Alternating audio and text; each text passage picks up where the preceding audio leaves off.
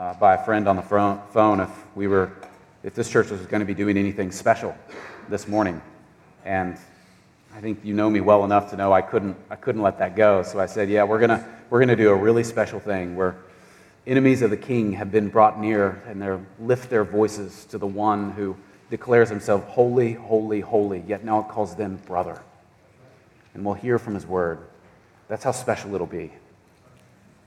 He said, No, I meant like a solo. And I said, There's, there's 350 solos right here. The story of the resurrection of Jesus is truly the most gripping, striking, overwhelming thing in the Bible. Through this word, through Matthew 28, verses 1 through 10, God gives his disciples, amazingly, in, in light of that shock, he actually gives his disciples firm and certain belief in the resurrection of the Lord Jesus, which is going to be so central to later on their gospel proclamation and even the reception that we have this morning of, of a gospel proclamation. I want you to notice how Matthew does it before we get into some of the movements of the text. There's a little bit of an explanation of what Matthew is doing. he draws your attention, my attention, to extraordinary events throughout all of this. This is, this is not just simply 10 verses, there are so many things happening in this passage. There are events and circumstances surrounding this resurrection, but I want you to notice, maybe you have before, but I want you to notice that he actually doesn't give a detailed account of what happened in the resurrection. There's no words that are given to God's people that said, it looks like this. Something that seems so impossible, this is how the atoms changed. This is how a giant rock was rolled millimeter by millimeter. Notice he doesn't give a detailed account of what happened in the resurrection, but he gives an account of what happens around the resurrection. Just like with the cross before, this writer, Matthew, and other writers like him, they, they showed almost like a turning of the camera to what is happening around him. There wasn't, there wasn't long, detailed discussion of what was actually meant for Jesus to be emulated on the cross. What's amazing, if you uh, if you study the book of Luke or if you look at the book of Luke, what, what Luke does time after time is he zooms in on who Jesus is as a person. And then once Jesus is on the cross, he actually zooms around, showing this person. Not, not Jesus, this person. Not Jesus, that person, that person. Some of these people in Luke's account actually show up for the very first time. The sign there is what is the point of Jesus' cross? That he would die for his people.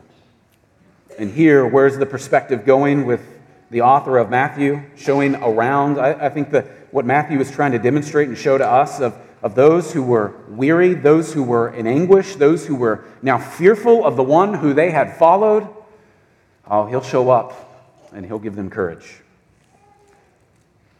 Notice that by the time we get to the resurrection, it's actually already occurred. It's an after the fact account. He, he gives the setting, he gives the characters, he gives the geography, which drive us all to the point that the resurrection wasn't just something that happened, but something that still speaks, guides, illuminates, and drives us to the one of whom accomplished it all. This resurrection is the very center of the Christian proclamation of the gospel. One of the things that we do, so if you're here as a guest, or some of you know if you've joined in recent years, when we, when we bring people into membership, we, we take them through a membership class and then we have an interview with them where we ask them not only stuff about themselves and information about themselves when they came to a saving knowledge of Jesus Christ, but then we also ask them, can they, can they express the gospel? Can they say the gospel in, you know, 30 seconds or a minute or less? Can they just say the particulars of the gospel? Part of that is so that we, or that they can feel emboldened that, hey, once I did that and the fear and trembling of an elder asking this, pointing at me, but also they'll be emboldened to go share the gospel after that. But also we can, we can kind of help them say, oh, you missed a very important part. And I'm willing to bet that 95% of people who I say, hey, can you explain the gospel in a minute or less to me? All of them, 95% of those, always forget the resurrection. And so they say, you know, Jesus died, he was buried for the forgiveness of my sins. And you go, then what? And they're like, what do you mean? I'm like, is he still dead? And they're like, oh, no, on the third day he rose again. I'm like, okay, because if you miss out on that, you miss out on everything. The resurrection is the very center of the Christian proclamation of the gospel. And so it's no surprise that the Spirit of God would inspire the Word of God to testify about the glory of God in the very resurrection of the Son of God. So if you struggle here today, if you're here and you're not a Christian, or you've been stumbling through faith and you struggle with the very reality of the resurrection itself, I want you to know that, that what you're going through, the, the things that you're a part of in your mind, that, that's not an intellectual struggle. That's not what you're going through. The, the Bible would actually say that's not a mental exercise, that if you can just understand a couple of facts, then you're good to go. The facts of the resurrection are, are actually just laid out before the eyes, everyone's eyes including Jesus' own enemies and disciples. But Jesus' enemies work very hard intellectually denying it or seeking to understand it. Whereas, intellectually speaking, it's actually the easiest thing in the world to be embraced. Now, I'm going to walk through this passage uh, for you in three parts, or I'm going to call them three brushstrokes today. If you look at verses 1 through 4, that's the first brushstroke. Verses 5 through 7, that's the second brushstroke. The, finally, in verses 8 through 10, that forms the third brushstroke. Three parts of this passage. And the reason why I'm using brushstroke instead of parts or things to see or points, because I think when you just take a step back and look at the, the account of the aftermath of the resurrection, it is a masterpiece. It is something that has shocked the world for 2,000 years, and it'll, it'll shock even the angels for an eternity because it, it truly happened. I want you to see first uh, this first brushstroke, the glory and the majesty of the resurrection that's just simply and politely placed before us. In verses 1 through 4, we see women encountering the scene where these two faithful disciples witness five signs that God has done something extraordinary at the tomb. And I think this is important. The, the big kind of scope of this and context of where this passage is in the scripture, God is actually vindicating his son through the author of Matthew later to the world. If you're just reading this part all the way through and you're getting up to 26, 27, chapter 28, you're actually seeing God Himself, the Father, vindicating His Son. But also, He's building an unquestionable foundation for the faith of believers. You might, you might imagine reading through the book of Matthew. And if you're following along as God has intended, your faith, bit by bit, chapter by chapter, page by page, ought to be strengthened. Like going to the weight room day after day by the end of the summer, man, you, you are really strong at that endeavor. Chapter by chapter, you are really understanding, man, God is glorifying himself through his son. The very fact that these women are on their way to the tomb to anoint a body indicates that they're still in question, though, of what's happened. They're going there because they think that he is still buried. So, in part, they're, they're not all in, though they're all in emotionally in following him and even practically in following him, but they, they still don't get it. And what they would see as they would get there, people were, well, forever changed. And the very fact that they were doing this shows part of their faith that had gone through a crisis, but not a completed faith because they couldn't see what was about to show up to them. So I want you to, I want you to see systematically through this passage of how God the Father strengthens their faith. And friend, I just pray, whether you're here as a Christian, I hope that it strengthens yours. Or if you're here and you're not a Christian, I hope at least places things on the table for you to consider of what it means to behold God in His majesty.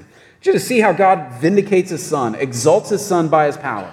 Early Sunday morning is when this account would have taken place. The women make their way to the tomb, and another gospel writer, Mark, tells us that they were coming for the purpose of anointing this body, and Matthew just tells us that they are showing up. Matthew writes that there were guards stationed at the tomb, and the tomb was sealed. Now, something to know uh, although the women were devoted, they were loving and loyal, they were the last at the cross, and they were the first at the tomb. So, even that is a sense of encouragement. They would have been the last ones to see him die, but now here they show up in the early morning, possibly in the darkness. Even though they showed far more courage and commitment than others, they still hadn't seen him, meaning they still hadn't truly believed. They heard from Jesus' lips that he was going to be raised again from the dead on the third day, but they didn't expect that to happen because they were there that morning. Yet these faithful women make their way to the tomb. And as they do, they are greeted by five unexpected events in order that God may grip their attention and strengthen their faith. Look at, look at verses 2 through 4. First of all, you see that, that there's an earthquake.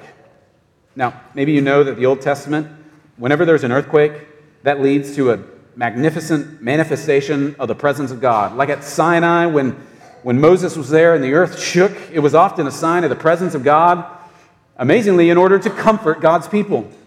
I've been through an earthquake. We've all been through an earthquake. There is nothing comforting about an earthquake. Yet, God repeatedly in His Word, when the earth would be shaking, that ought to be a sign that something comforting, peaceful, was about to be bestowed on them. But it was also a sign of God's judgment against His enemies. I think there's a little bit of both here in this tomb God's judgment against His enemies and God's comfort to His own people. And so they approach, and this earthquake occurs. The second thing is there is amazingly an angel that appears. This angel is God's special messenger, where his presence would be on display. And it absolutely terrifies the guards. You might draw angels at home, maybe with arts and crafts with kids, or maybe you might even have angels. You know, I have a, I have a like, some kind of angel looking thing on my bedside table as a reminder of some of the things that Brooke and I have gone. It was a gift from someone else, but angels in the Bible are, are never like the sweet little resurrected lambs that we make them out to be. Angels in the scriptures brought absolute terror in people's faces. The most gargantuous, mesmerizing, illuminating, apocalyptic thing in the world just appears out of nowhere, and it freaks out those who are guarding the tomb. The presence of the angel, and especially the presence of that angel sitting on the stone which had previously sealed the tomb, is a visible symbol of Christ's victory over that death. The victory that should have not been allowed because of the guards of the tomb. And it's a manifestation that God has conquered death. He's conquered Jesus' own enemies. But there's a third thing that they see. There's the stone itself in verse 2. The, the stone was completely removed from its position and it was laid over on its side. the angel was sitting on it. Just a two stage mockery there. Not only was it moved, but then flattened. Not only was it flattened, but an angel from heaven was sitting on it, just gazing at God's enemies, saying, Look at you. You're worthless. But Matthew makes it clear that all the other, as all the other gospel writers do, that the reason the stone was removed was so that the disciples could actually look in and see that Jesus was not there. We have this image that the stone was rolled away and Jesus just emerged out like a, like a football player coming out of the field, coming out on the field right before a game. And that the whole point was, was his arrival, that first footstep, maybe on the grass or the dirt before him. But that wasn't why the stone was rolled away. Jesus didn't need the stone rolled away. They had the power to overcome anything or go through anything. But the reason why the stone was rolled away is so that you and I could look in and, and see that no one's there. No one's hiding. We could look up, we could look around, we could wipe off the dust of this and be like, man, it's been a while since someone has been here. And so you see what God is doing here. He's laying a groundwork for sure confidence in the resurrection of the Son. And his concern is not to let his Son free, which cannot be held by the power of the grave, but instead to allow disciples to look in and have their faith strengthened. Friends, I wonder, even in this now three part point of what they would encounter, would the open tomb encourage you? Would the angel in the, on the tombstone encourage you? Would the earthquake encourage you? A fourth thing that happens is it's astounding that the appearance of this angel, it's actually a description that is striking. His appearance was like a lightning bolt and his clothes were white as snow. Now, for us, if you've read the Bible at all, you should be reminded of the description of this angel. It looks like the one that was in the book of Revelation, chapter 10, where John says, I saw a strong angel coming down from heaven, clothed with a cloud, and with a rainbow upon his head, and his face was like that of the sun, and his feet like pillars of fire.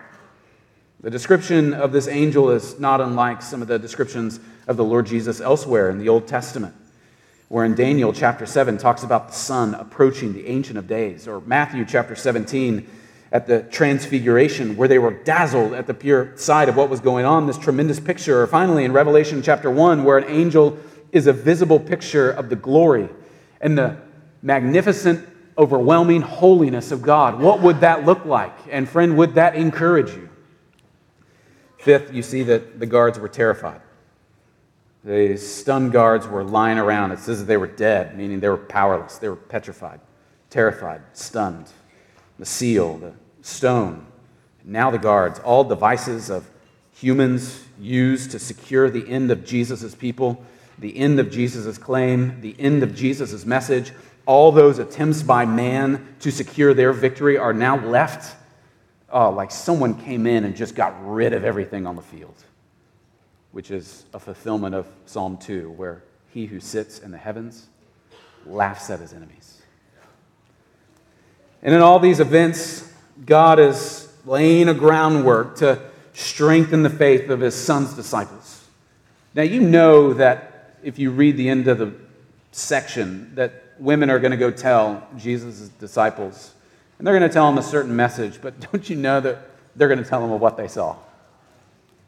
And would that encourage you, friend? But notice in this passage that the first people to behold these evidences are, in fact, Jesus' own enemies, the guards who have been placed there. Then the women disciples see it. And you see the soldiers and the women are witnesses to the same reality. But the problem of believing and beholding Jesus' resurrection is not by any lack of testimony or lack of intellectual reliability. The problem in believing in the resurrection comes from another area that we'll get into in a little bit. But, but you can imagine, okay, they've just been giving five things. And you might go, man, all I need is four. Or you might go, I need six or seven. Seven's like the perfect number, right? I need seven things. It was on the seventh day. This could really make, this could really make for a good Christian message. They were brought these five things. Could have been four, could have been six. Who, who cares at that point? But they were brought these overwhelming evidences of a king who was no longer to be bound. And yet they still were wondering. Second thing I want you to see in this passage is the brushstroke of the terror that this resurrection causes. Look at verses 5 through 7. An angel speaks, and the angel gives a word of comfort by an announcement. Remember the context. Matthew had just told us the guards were stunned with fear, and so the angel speaks deliberately now to, you can imagine the camera zooming on the women, now to comfort the women. And the first words out of his mouth were, Do not be afraid. The most regularly repeated phrase in the scriptures don't be afraid. Think of it. The guards have, have good reason to be afraid. But these women, they don't have any good reason to be afraid. This should be the most incredibly comforting thing in the world to them. These women had not sufficiently trusted in Jesus' promise that he'd be raised from the dead, yet they stuck close to him. And they were showing their commitment to him. And it became a beautiful thing where there is not a shadow of harsh rebuke on these women. The angel never gets close to this harsh rebuke on them. The closest thing that we have is the gentle rebuff that we see in his words. I, I know that you're looking for Jesus who has been crucified. I know you're here doing what you think is the right thing to do, but I need to tell you that he is risen, just as he told you he would. There's a subtle reproof in that. You, you should have listened to his words, but sister, hey, come close. Be of comfort. He is risen. He's not here. He comes and tells them 10 things in this short passage. Look at these verses. Uh, 10 things that he tells them. Now, if you're keeping track on your outline, I've got five points in the first point, I've got 10 points in the second. No, I don't have 15 points in the third. But the first thing he says is don't be afraid. These women are in the presence of a great act and manifestation of God, and they're in the presence of an angelic being and the tendency of every saint in Scripture, the Old Testament and the New, when you were in the presence of God, it was natural for you to tremble just at the awesomeness that's in front of you. And so these women need to be assured don't be afraid, but they also had a very difficult task ahead. They were going to have to go and convince people who really didn't want to be convinced about the very resurrection itself. He gave them a twofold message be comforted and go to this particular place. It would have been very discouraging to hear this. I just want to be comforted so I can rest and hang out. But he's telling them, be comforted. Don't fear. Now go to work. A second thing that he says, in a way, he says, I know precisely why you are here, and I am here precisely because I know you are here. I know what you're looking for, and the reason that I'm here is because I have a message about him that you are to take everywhere else. And then he begins to explain to them. And that's the third thing. He is not here. That's the third thing that these women are told where Jesus is. He's not here. And that's implied by the angel, is saying that he's not here. Now, fourthly, he's not only not there, but he tells them that he's been raised or resurrected. It's not merely that he's not in the tomb, but he hadn't been taken off somewhere else, as some people thought that had happened. No one came in and stole them. No one paid off the guards and gave them enough money so that they could you know, pretend to be asleep or something, but he is not only placed somewhere else, but he is he's operating on his own. He's alive. So it's not just that he's not here, but he, the one who thought was dead, is now alive. And fifthly, just like he said, he takes us right back to the words of the Lord Jesus. He said, Look, he told you so. He told you this would happen. This is not something that should surprise you. This in no way surprised God. This in no way surprised the Christ. This should have no way surprised his enemies. This is something that shouldn't surprise you. Certainly didn't surprise him. This is exactly what he told you. Now, before I go to the sixth part, I think there's just a little bit of application there, friend, Christian, as you go through the word and you wonder what it says. I wonder if you continually remind yourself and think about that all that God plans to do, says that he will do, acts to do, is in accordance with what he said he would do all along. In many ways, that should be a great comfort to you in the midst of sorrow and in the midst of joy. That the one who's carrying out all of this is the one who knows exactly what he is doing. He, he, he, saw his own son, his beloved son, the only begotten son. He saw him crucified. Yet, as we saw at the beginning of Genesis, maybe a year ago at this point, our God is never confused. He's never feeling like the game plan is going awry. He's, he's the one who says, or it says, that he is always at rest. He's causing his will to carry out. Jesus is not there, he is alive, just like he told you he would be. Friends, I wonder if there are things that you question about what God says for you, about you, and allow this just to be more evidence that what he says he loves, he loves. What he says he will do, he will surely do. Now, sixthly, uh, look at this. Look inside and see why the stone is rolled away. The it's rolled away for the faith, like I said before, for the faith of the disciples, that they might see the truth of the resurrection. And then, seventh, he says, Go quickly and tell his disciples. The angel commissions these women to spread the word to the disciples. They'll become bearers of this amazing resurrection to the disciples and to themselves. And then, eight, he says, to go ahead uh, that he is going ahead of you to Galilee. So go to them in Galilee. Tell the disciples to go to Galilee, just as he had instructed them. Now, I, I, you might see this as random, but guys, remember that as Jesus was leaving the upper room on the night of which he was betrayed and making his way to the Garden of Gethsemane, in Matthew chapter 26, he explicitly says to his disciples, When I'm raised again, I will meet you at a designated place, and that place is Galilee. And so the angel is saying to go to that place, just like Jesus told you where he was going after he would be raised, and he'll meet you there. And let's just have this emphasize something that is so clearly given to us as encouragement this morning of why he went to Galilee. Matthew makes a great deal amount of the fact that Jesus' ministry began in Galilee. And now, after what seemingly all defeat has played itself out, he then goes again to Galilee. Matthew calls Jesus, according to the words of the prophet, a Nazarene, a Galilean. That is, people called him a Nazarene, someone from Galilee, someone who would be looked down on. And Matthew makes a great point about the fact that the Messiah's ministry began in Galilee, and then he goes right back to Isaiah chapter 9, verses 1 and 2, to say that Jesus' ministry in Galilee is actually the fulfillment that was given to the prophet of Isaiah.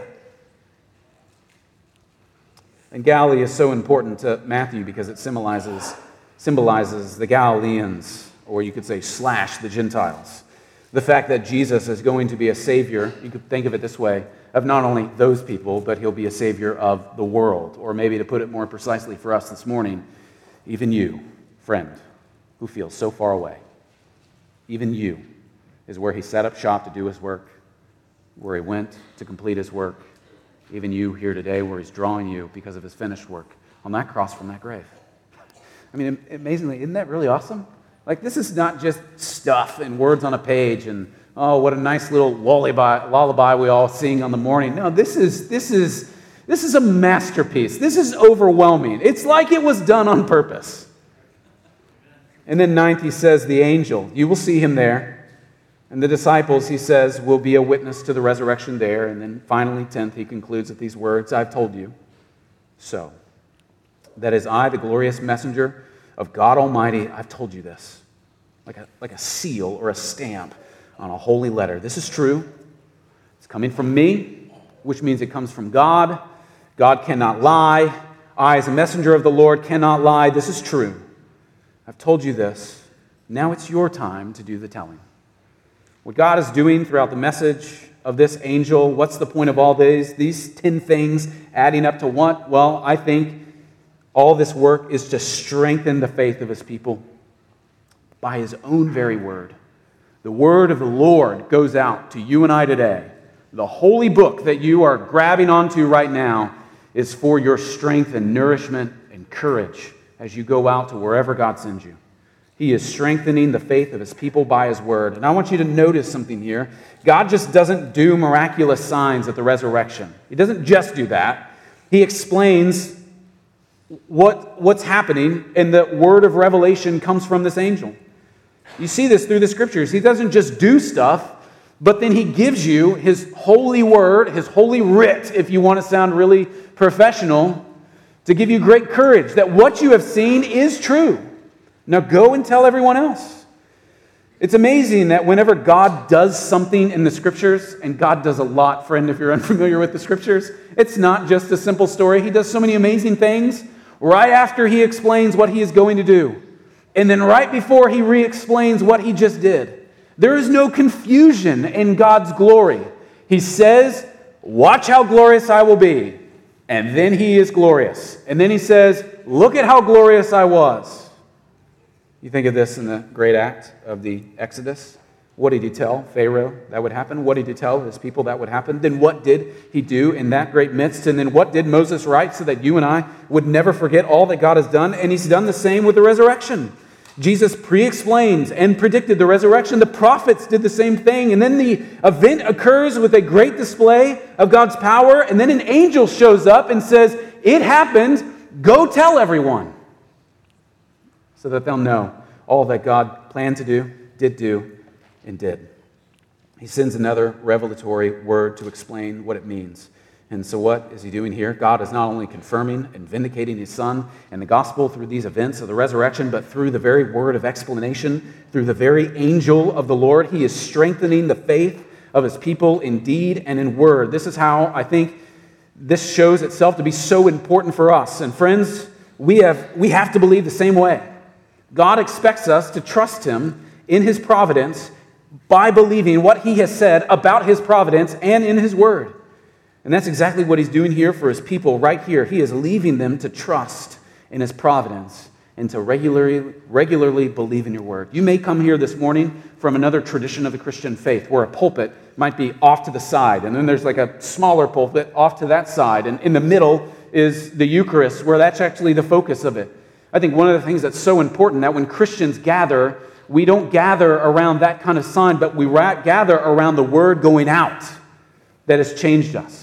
People are saved by the proclamation of the word. People are built up by the proclamation of the word. You, in your soul, needing nourishment at 5 a.m. in the morning after a day of misery the day before, are brought fresh life by the very word of God. We sing words that are true from scriptures. We pray from the teaching of the word because it's the very word that testifies, like a holy angel in front of us, that he is risen indeed.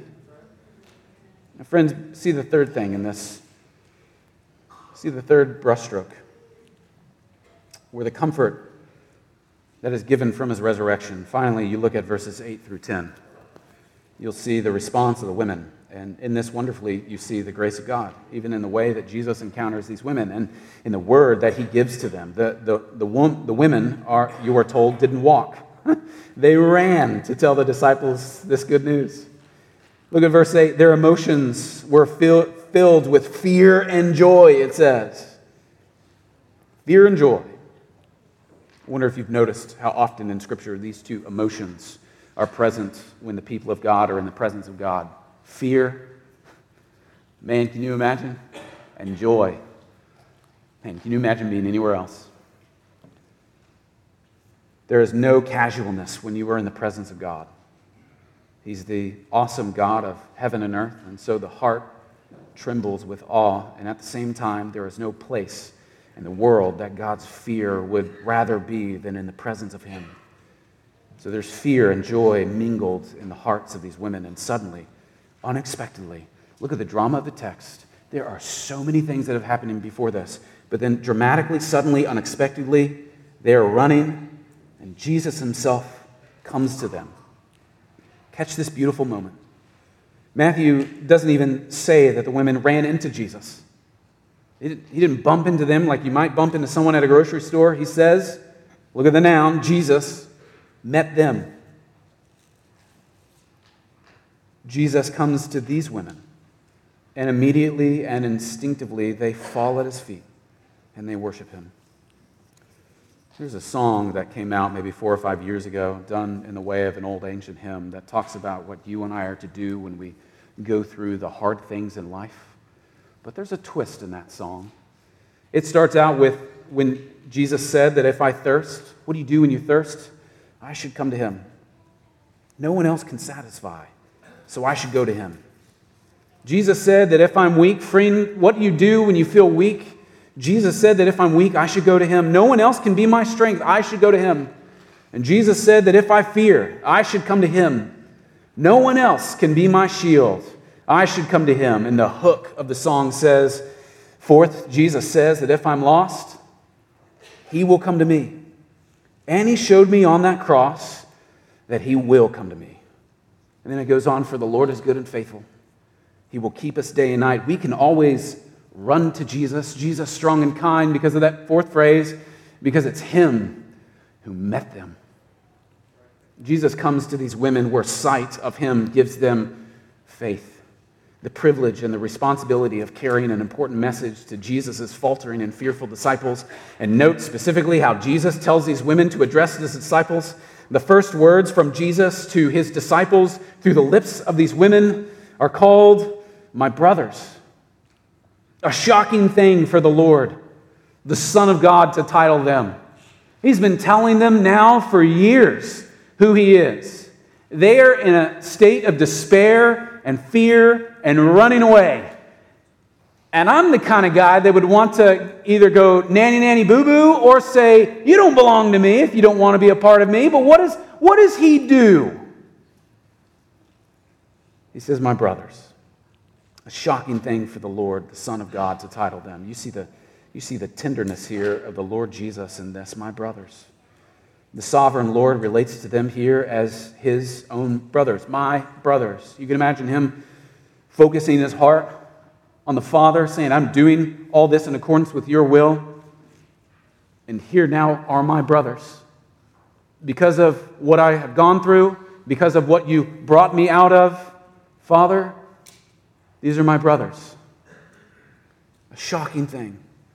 And it's so clear that Jesus wants us to be convinced of his resurrection for all hope and salvation and all of our righteousness that are, that are in fact laid at the feet of the one who rose from the dead. But, but remember what it would have looked like for those hands who would have seen those faces fall down as they should, casting all of their crowns down to him. It would have been those, those same hands that would have lifted those faces up and said, Brother, I'm here.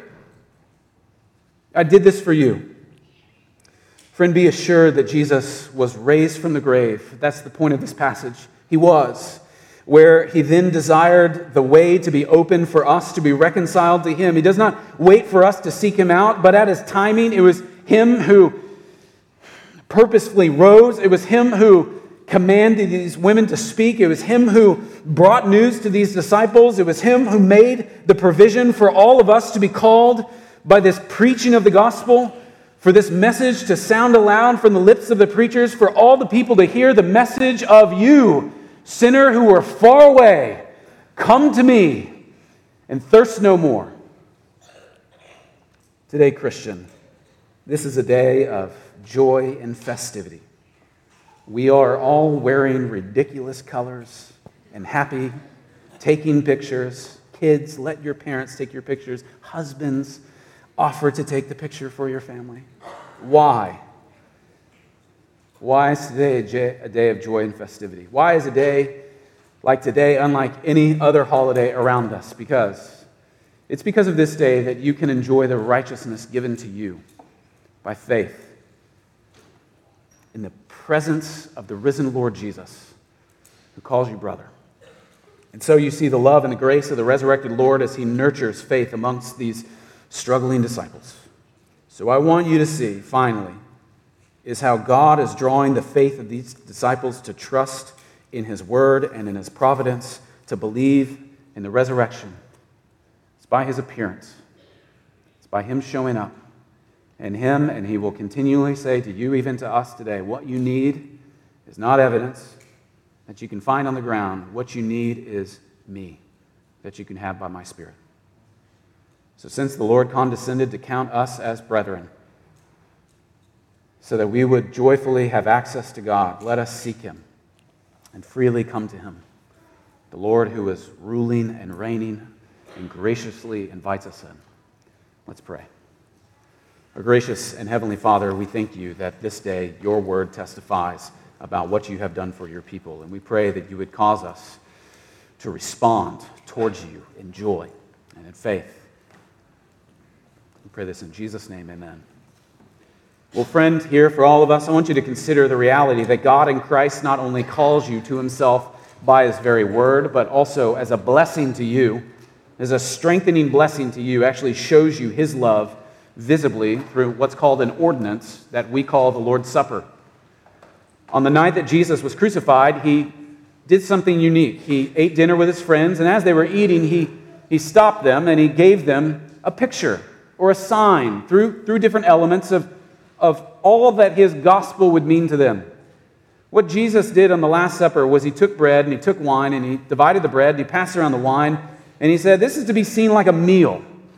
And he said that they should have it that moment and that they should see it as a sign of a body that was going to be given over for them. And drink this drink as if it was blood that was to be given over for them, a sacrifice on their behalf that they take all in.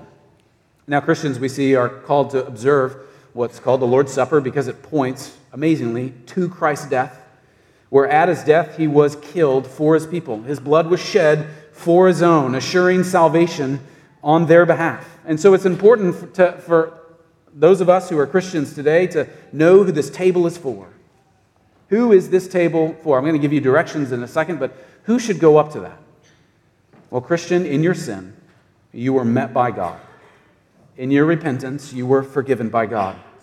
In your walk, you are being sustained by God. And if you're in Christ, the risen Redeemer, says that this meal is for you to take as a sign and as a reminder of what he did and as a promise of what he will one day do.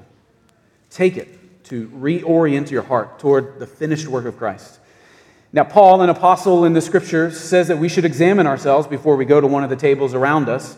We should confess our sins toward God, asking for the forgiveness of our sins, and then we should take the elements, though, with confidence I'm regularly reminded that you need to be told this is not a funeral procession here.